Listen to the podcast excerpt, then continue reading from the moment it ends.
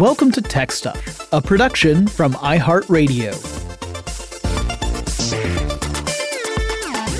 Hey there, and welcome to Tech Stuff. I'm your host, Jonathan Strickland. I'm an executive producer with iHeartRadio. And how the tech are ya? Well, let's get to it. In the summer of 2019, Facebook, uh, the company, you know, the one that's now known as Meta, except I keep forgetting to call it that. Uh, anyway, Facebook announced a project called Libra, and it was to be a new cryptocurrency, sort of. More on that in a, in a second. Uh, in fact, I think it might be more fair to just call it a digital currency.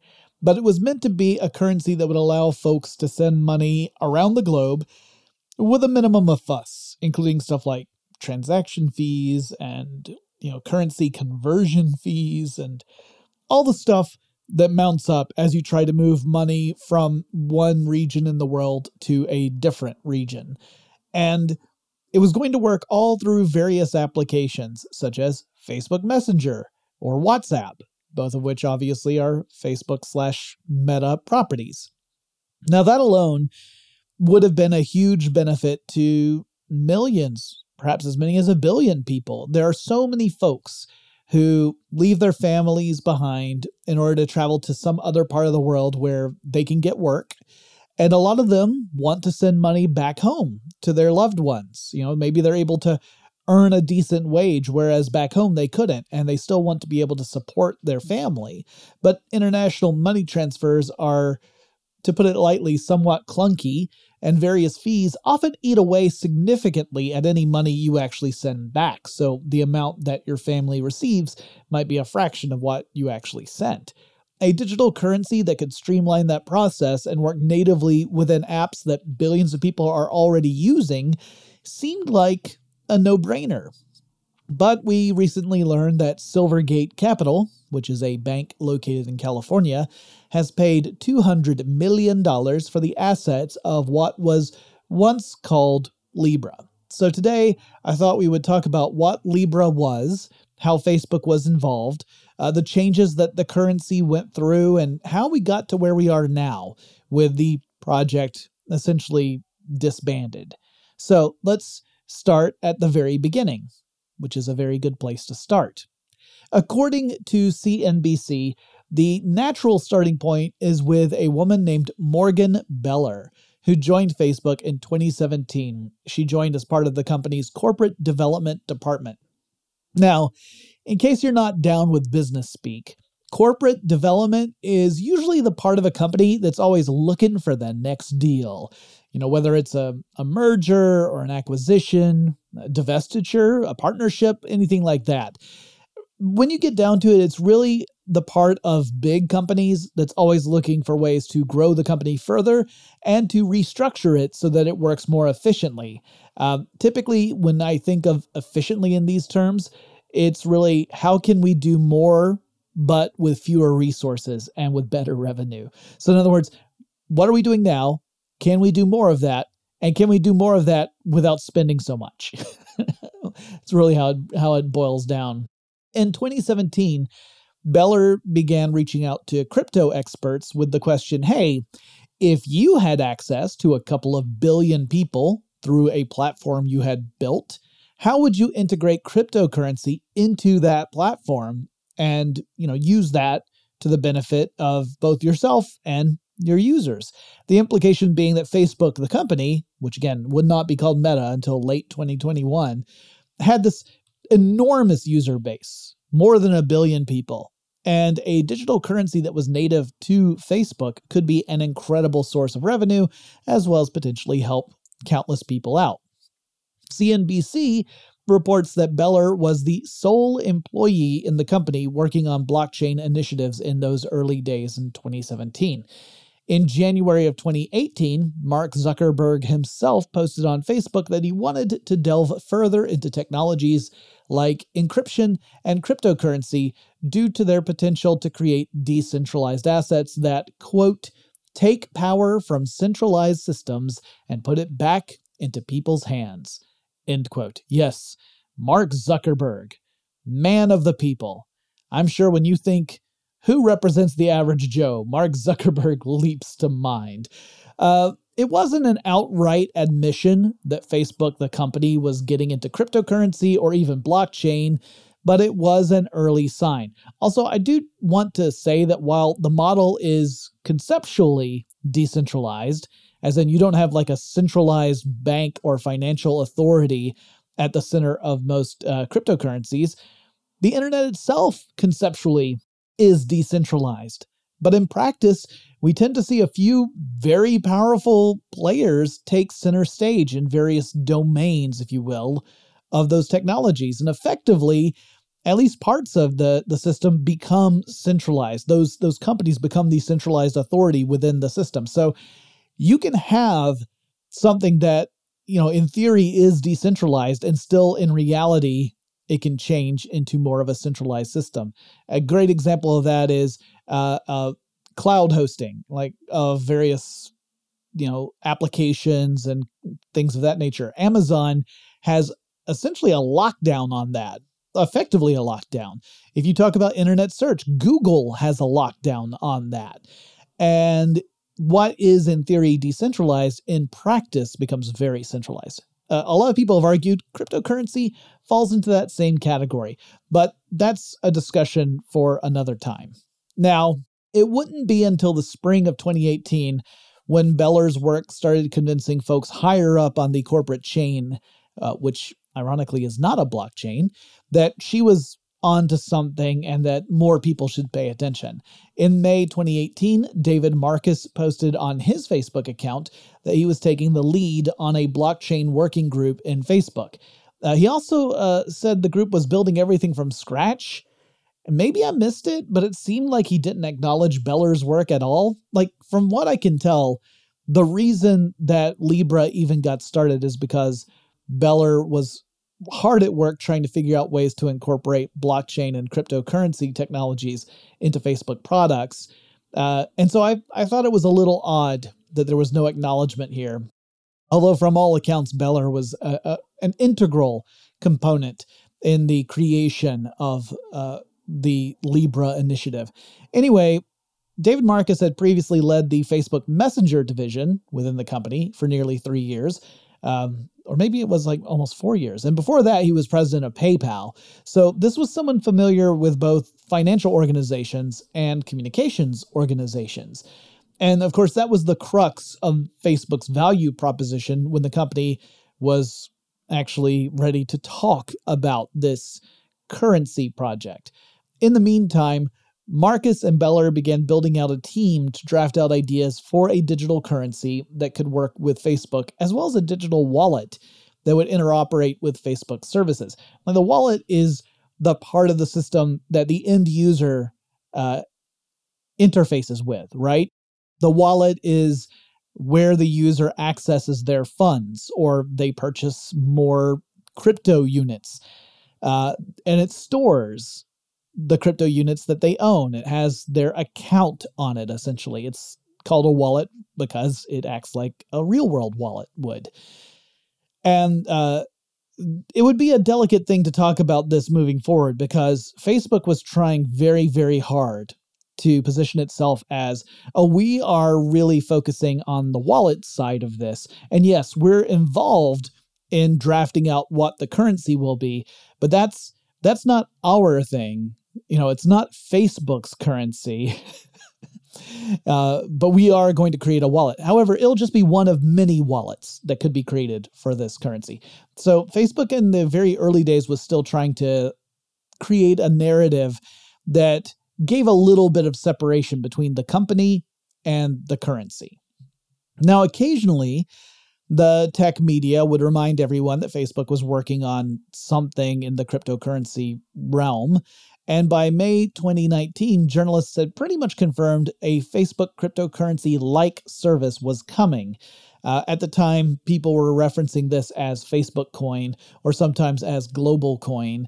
But for the most part, you know, it was it was pretty quiet news outside the company. Uh, you know, you didn't hear about it very much until June of 2019. That's when the website for what was then called the Libra Association launched. There's going to be a lot of then called because all of the stuff I'm going to talk about has changed names. Facebook changed its name.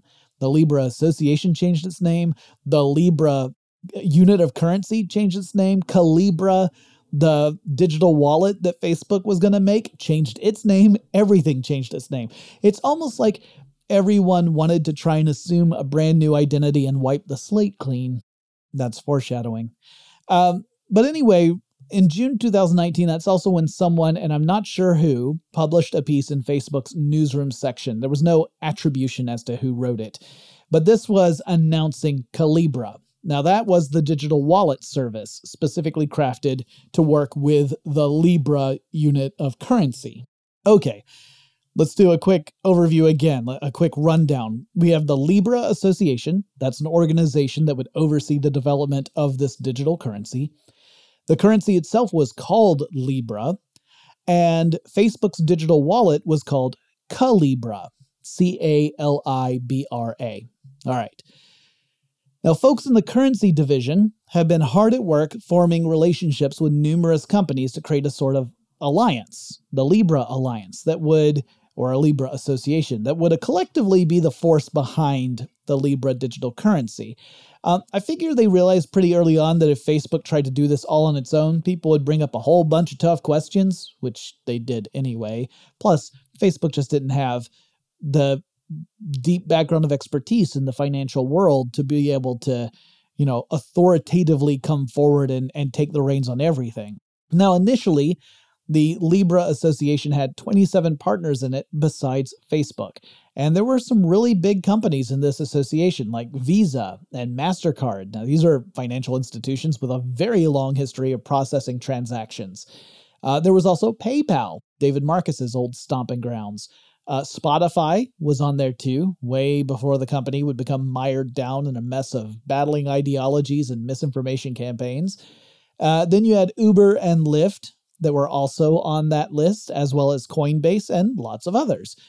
Now, the digital currency being proposed was, in some ways, similar to cryptocurrencies, and in other ways, very different.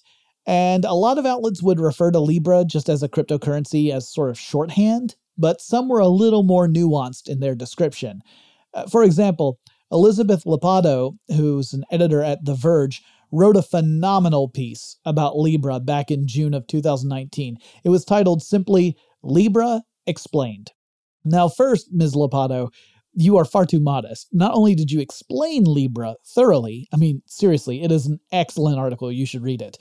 But Lopatto also did it in a way that was really entertaining as it was informative. Also, just side note to Ms. Lopatto, I also have a habit of capitalizing words for comedic effect, and I don't care if I'm the only person who finds it funny.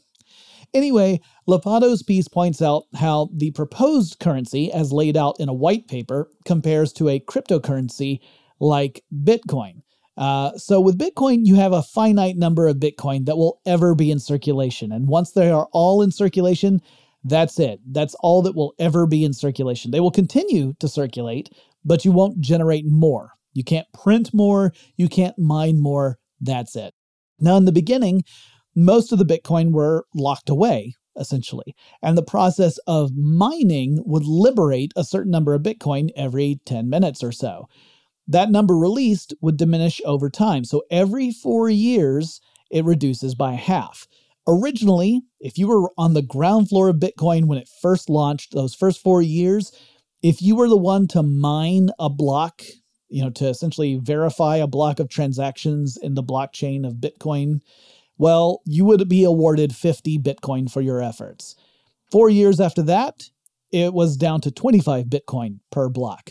Four years after that, 12 and a half Bitcoin. Then you get to where we are right now. If you were to mine a Bitcoin successfully, if you were to, you know, uh, verify a block of transactions in the Bitcoin chain, you would net 6.25 Bitcoin per block. In 2024, that's going to jump down to 3.125 Bitcoin per block. This, by the way, is one of the elements that might actually stabilize Bitcoin's value over time, uh, and and also have lots of other effects. Like we might see a huge decline in massive operations that have huge uh, electricity consumption needs. But again, that's a topic for a different episode. And then there's the blockchain itself. Uh, you can think of Bitcoin's blockchain as a record of all transactions going back to the very beginning of Bitcoin. It would be a little bit different with Libra. I'll explain more, but first, let's take a quick break.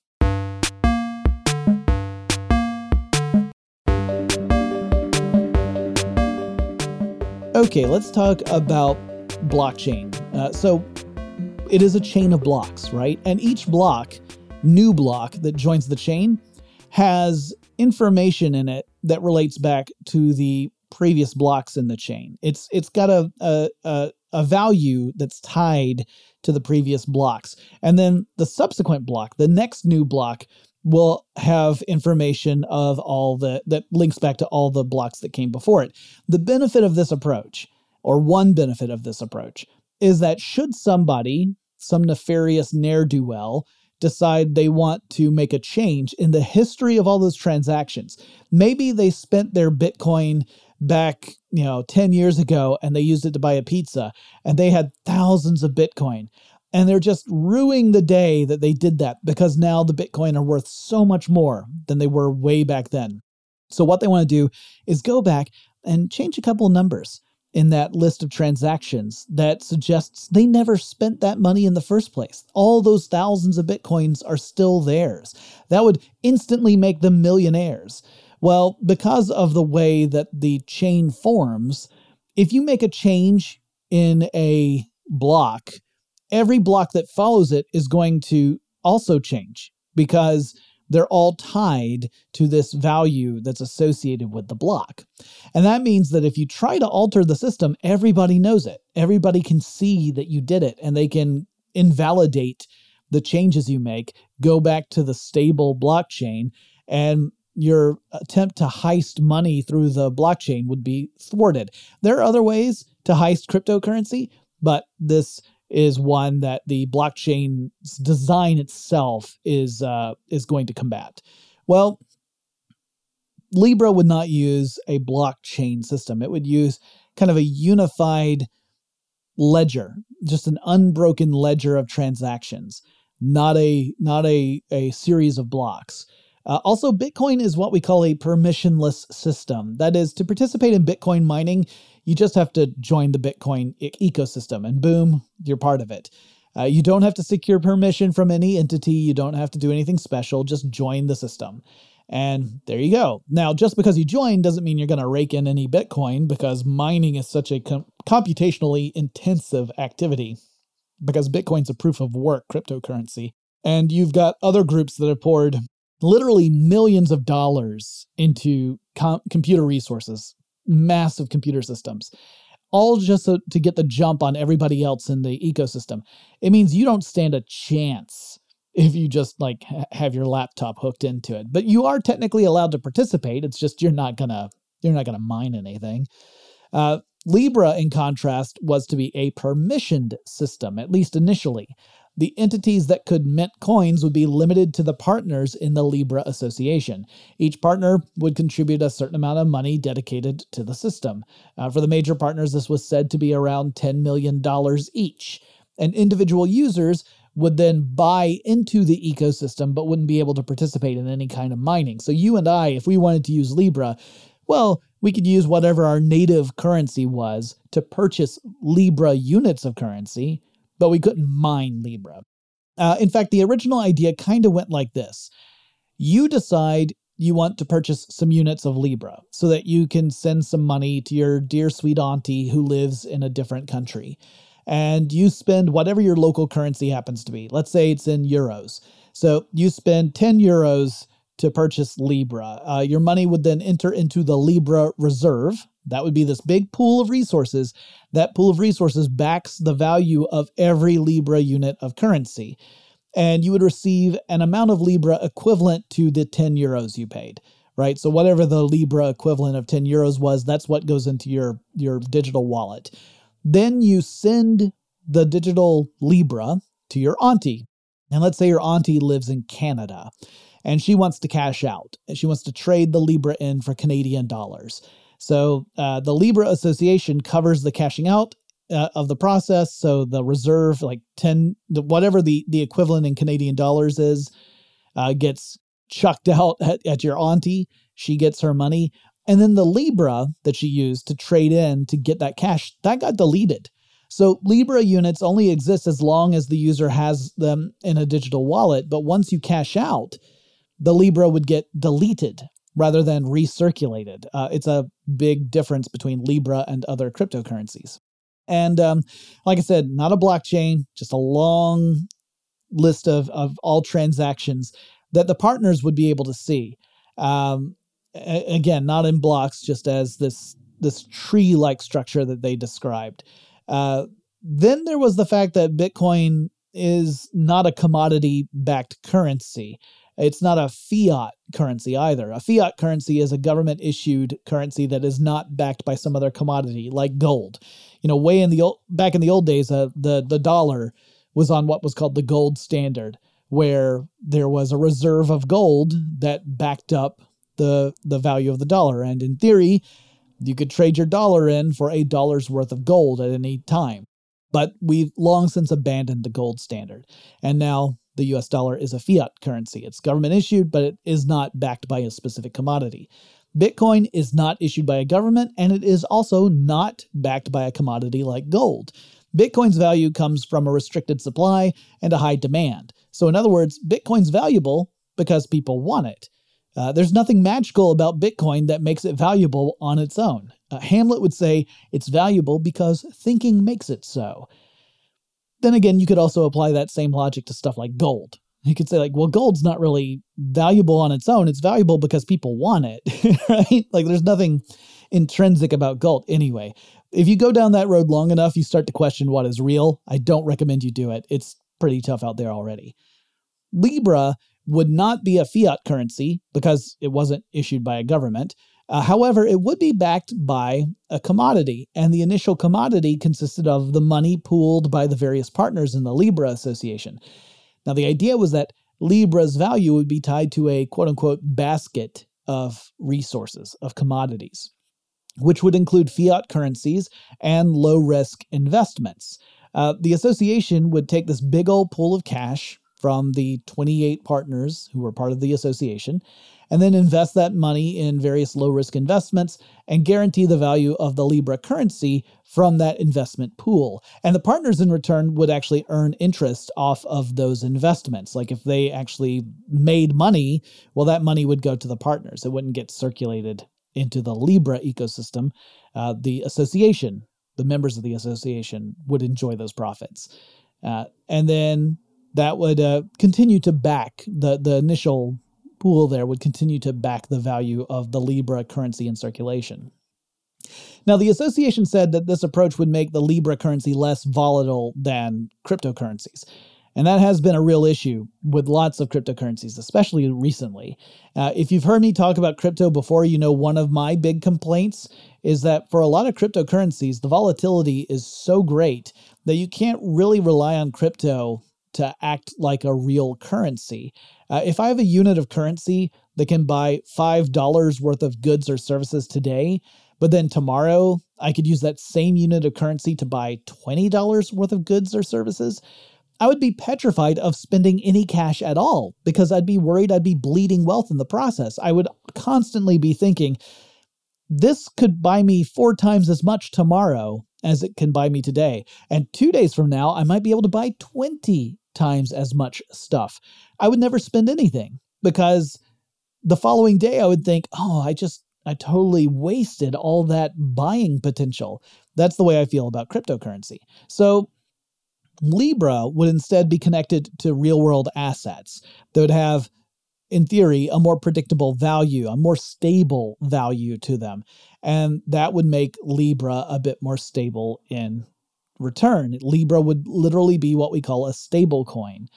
The major partners in the Libra Association would each have a single vote over matters of governance.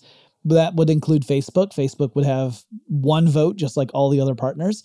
And that was probably a move to help kind of dilute the perception that Facebook was behind a digital currency, because various governmental officials around the world were already pretty leery of Facebook at this point, and that would be a trend that would intensify over the following years.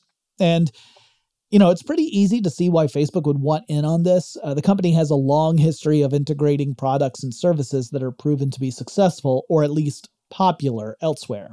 Facebook has a rep for acquiring potential competitors, and if that's not an option, for copying competitors and and their products and their services in an effort to monopolize your time on Facebook's various platforms.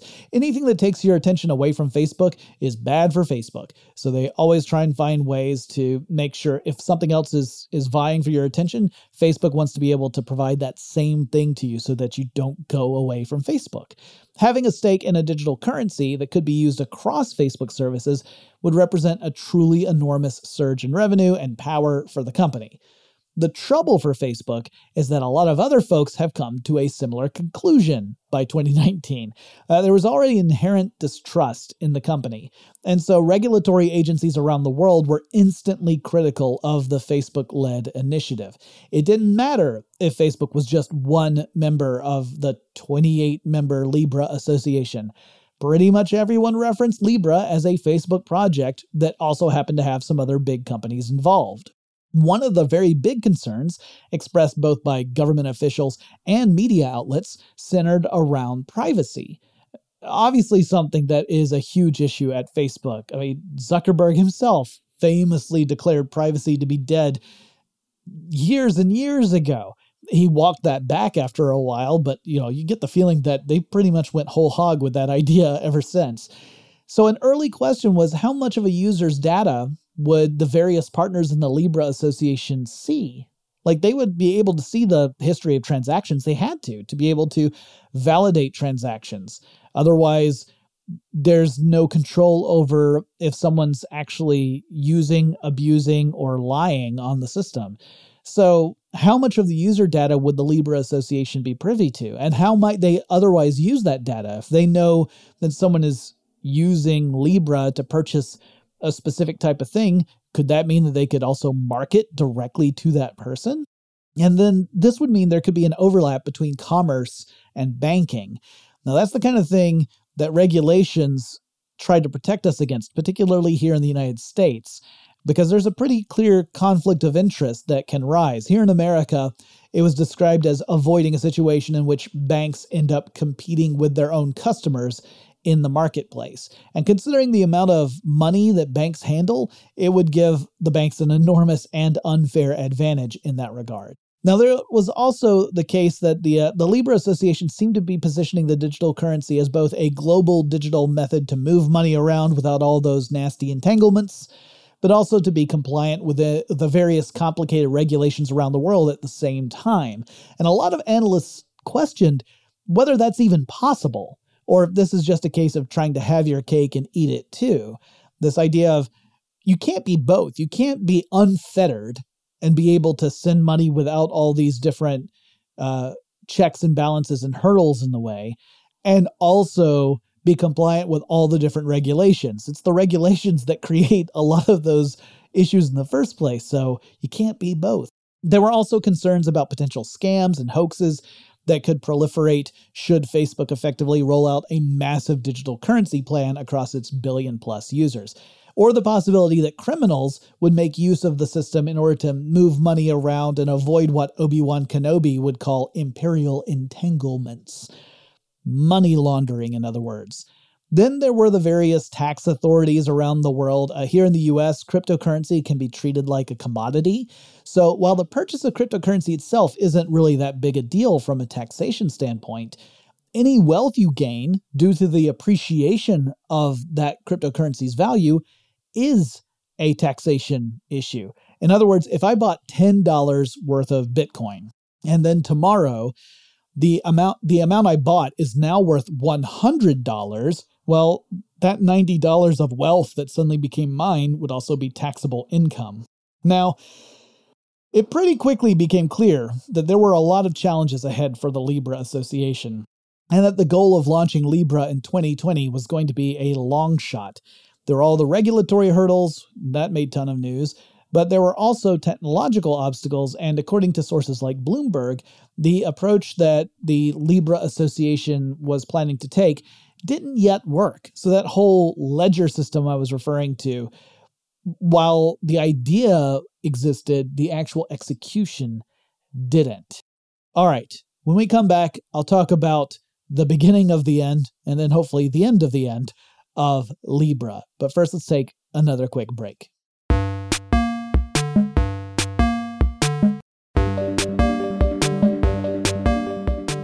Okay, so Libra Association, Calibra, Facebook, they're all under this intense regulatory scrutiny around the world. I mean, here in the US, it was particularly intense, but we were not the only country to bring up some tough questions. And it scared off a few of the partners in the Libra Association. They decided to peace out. Uh, in October 2019, just a couple of months after the public announcement that the Libra Association was even a thing, PayPal pulled the ripcord on its parachute and got the heck out of there. The company did say it was totes rooting for the rest of the association. Like, we're not going to be a part of it, but you guys, good luck. And a week later, news broke that Visa, MasterCard, eBay, and a couple of others also decided they were going to dip out. Now, this was all in advance of the first official meeting of the Libra Association. They had not even had their first meeting yet. That was to take place on October 14th in 2019. David Marcus would subsequently tweet, quote, I would caution against reading the fate of Libra into this update. Of course, it's not great news in the short term, but in a way, it's liberating. Stay tuned for more very soon. Change of this magnitude is hard.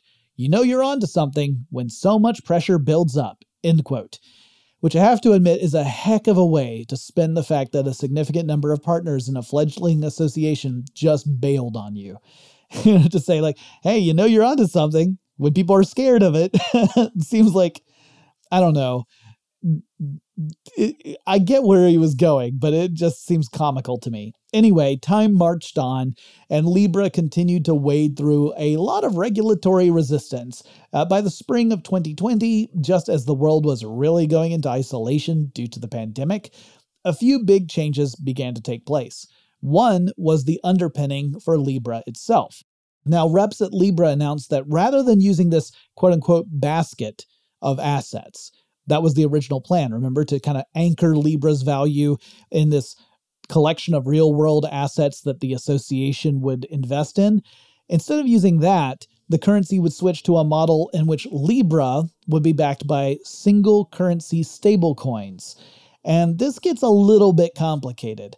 The original idea for Libra, as I mentioned earlier, had it as sort of a stablecoin itself. So, a stablecoin is a type of digital currency, usually cryptocurrency, that anchors its value to some external thing, such as a fiat currency from a specific country or a specific commodity, you know, like gold. And the original Libra coin did that with that Libra reserve, that pool of assets that was initially created by the Libra Association and then would be fed by the various Libra users cashing into it. But the new model would create stablecoins for various fiat currencies. For example, there would be a Libra USD, and that would be tied to the United States dollar, or the Libra EUR, tied to the euro. In theory, if you were to put one US dollar into Libra, you would get one Libra USD. It would be a one to one exchange, which would make it really simple for any individual within a nation to understand how much money they have in Libra because it would be equivalent to whatever the fiat currency they were using in their day to day lives happened to be. This is one of the issues I have with digital currencies in general is often it can become difficult to figure out how much wealth you actually have represented in that digital currency. Uh, Xbox gamers out there, if you've been playing for a while, you might remember back when all purchases were made in Microsoft points and the points did not match up point to dollar. So it became hard to judge how expensive something was because you would be given the cost in points but you would have to do the conversion in your head of, all right, well, how much money would it cost me to buy that number of points? And then that will tell me how much this is being sold for. It creates this level of obfuscation. Well, by making stable coins that are tied to specific fiat currencies, you remove that. It makes it more transparent. That's a bonus. But in the background, you would have the Libra coin itself. Like you have Libra USD for the US dollar, right? Well, above Libra USD is Libra proper. And David Marcus said it would effectively act as, quote, a smart contract stitching together fixed nominal weights of underlying stablecoins, end quote. So, another way of looking at it is that the Libra system would become far more complicated. Gone was this idea of a single digital currency that could smoothly operate across the globe. Now you would have different regional Libra currencies that could work pretty smoothly within that region, but there would still have to be conversion issues whenever you wanted to send it to a different region. On May 6, 2020, the Libra Association announced that Stuart Levey, who had previously served as an undersecretary for terrorism during two different presidential administrations, would become the CEO of the Libra Association. Uh, Levey has extensive experience in detecting and fighting money laundering, and the move was seen by some as another attempt to appease regulators around the world. Here is someone who could help make certain that the system that was being built would not be one that criminals could easily use to move money around. Then on May 26th, 2020, things are moving really fast now because we're still just in the spring of 2020. Facebook changed the name of its spinoff Calibra. You know, that was the thing that was to be the digital wallet that would work with Libra. The new name was Novi. Now, according to a rep from Novi, quote, when we announced Libra and Calibra last June, we wanted to demonstrate that Calibra, the digital wallet, was closely linked to Libra, the global payment system. Both brands were born out of the same vision to give people more access to the global economy. However, we found that Calibra and Libra sounded too similar and people were getting confused, so we set out to create distinction between the two. End quote. Now, maybe that's just the straight up truth. Uh, the word novi was derived from novus, the Latin word for new, and via, the Latin word for way. So it was the new way. Personally, I suspect that part of the reason for renaming it was to distance Calibra from the various news stories, most of which were shining a critical light on the whole project. But I must also add that's just a hunch on my part. I could be 100% wrong about that. Uh, I just feel like a lot of the renaming that we're talking about here was an effort to say, like, ooh, we got a negative association with this product. Let's change the name and hopefully people won't carry that association to the new name. So, no more Calibra. Now we have Novi. And the plan was to incorporate Novi into Messenger and WhatsApp, as well as launch a standalone Novi wallet app and this would be how users would interact with the Libra digital currency. Okay, rolling through 2020 and the Libra slash Calibra slash Novi, all of that kind of faded from public consciousness. Uh, the world was dealing with a pandemic. The US was in the midst of a, we'll put it lightly, a tumultuous election cycle. There were tons of concerns about Facebook but those concerns mostly had to do with things like misinformation and hate speech and that kind of thing, and, and election uh, uh, interference, that sort of stuff. An announced but not yet launched digital currency really did not merit much attention from the widespread world at that point. In December of 2020, the Libra Association rebranded and became Diem, as in Carpe Diem, the Latin word for day. The unit of currency would also become the Diem. The decision had been made to launch the currency potentially as early as 2021 with a single stable coin tied to the US dollar. So you might ask, why did Libra become Diem? Well, the official word was that this was an effort to establish an organizational independence of the association from Facebook, which is really in the hot seat at this point for lots of unrelated stuff you know, like the misinformation and election interference stuff. And then we get to 2021. Oh boy. Okay, so if Facebook was in the hot seat in 2020, it really ha- felt the heat turn up in 2021. Uh, the, in the United States, we had the infamous riots slash insurrection on January 6th, and a lot of people were pointing towards social networking platforms as playing a pivotal role in radicalization and facilitating the spread of misinformation, among other things. Then there was this growing movement against big tech companies in general, and Facebook in particular, as governments around the world started to question if perhaps these companies might be a little too dominant in their respective markets and if they might not be playing by the rules, if in fact they might represent an effective monopoly. Then we have the incredible volatility of the crypto market in general and the response by regulatory bodies in particular to that to crypto. So right now there is an increased amount of activity in the world as governments really come to terms with cryptocurrencies and they start cracking down on various loopholes and contributing to a pretty rough situation in the crypto community. There's lots of talk of regulations around the world, something that, you know, the crypto community was really kind of it was born out of this idea of an unregulated system. And now we have the potential for regulations to come creeping in. Now, it would be an oversimplified statement to claim that government scrutiny is what is leading to crypto prices declining. That's way too simple a view of it, but it is a contributing factor. Facebook itself would change its name in late 2021 to Meta, and some of the names associated with the Libra slash Calibra slash Diem slash Novi project left the company toward the end of the year, including David Marcus. He left in November of 2021.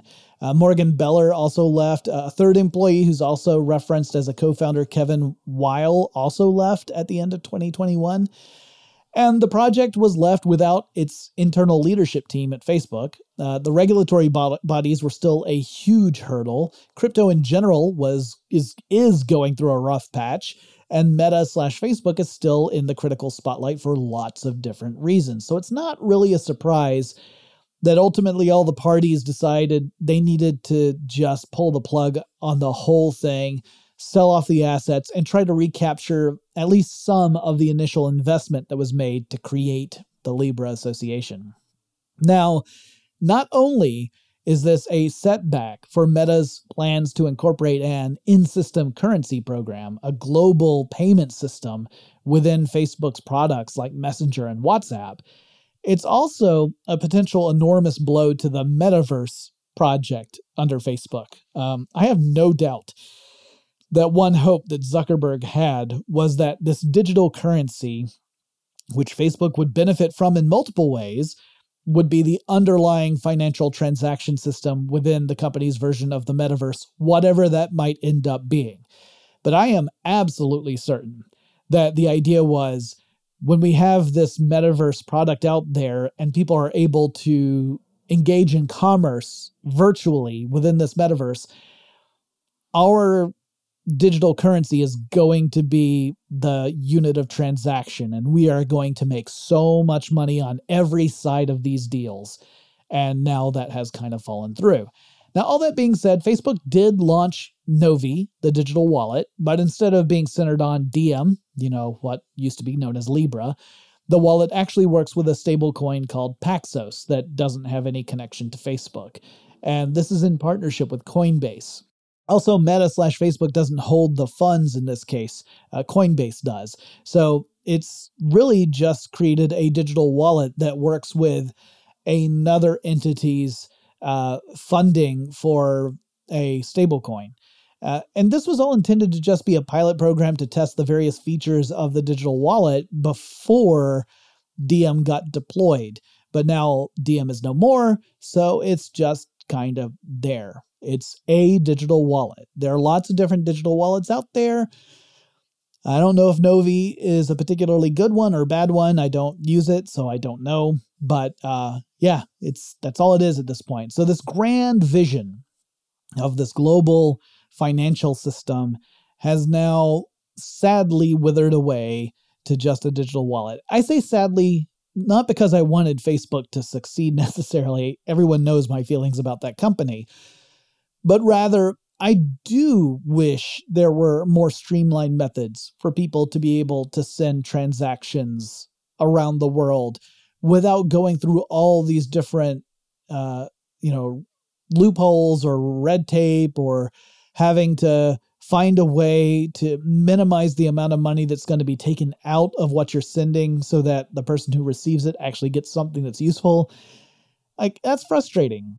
And for a lot of people, it's a true hardship, right? You've got people who are picking up stakes and transforming their entire lives in an effort to have a better life for themselves and for their family back home.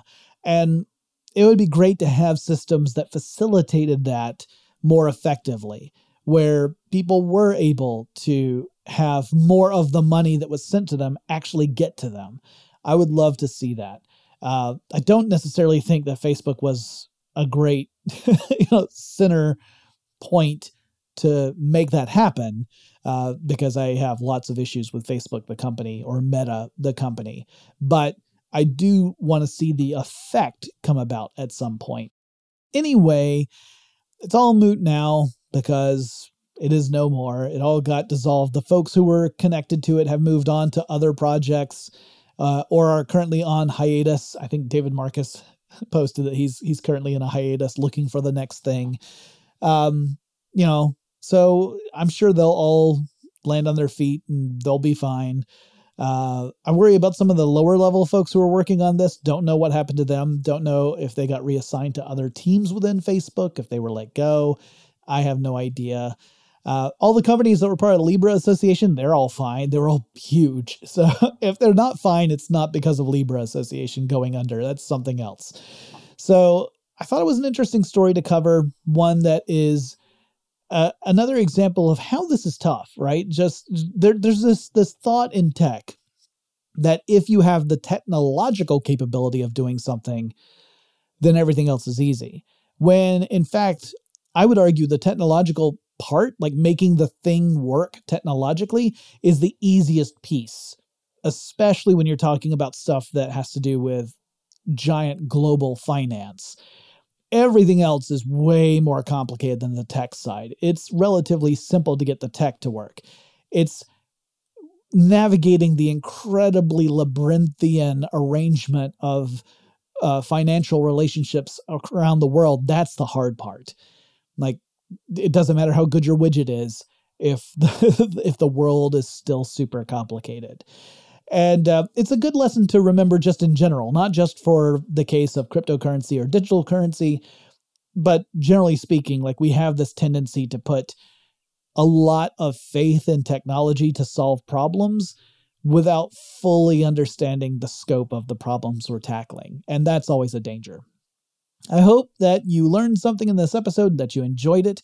If you have any topics you would like me to cover in future episodes of Tech Stuff, whether it's a technology, a tech company, a trend in tech, uh, anything like that, reach out to me on Twitter. The handle for the show is TechStuffHSW, and I'll talk to you again really soon.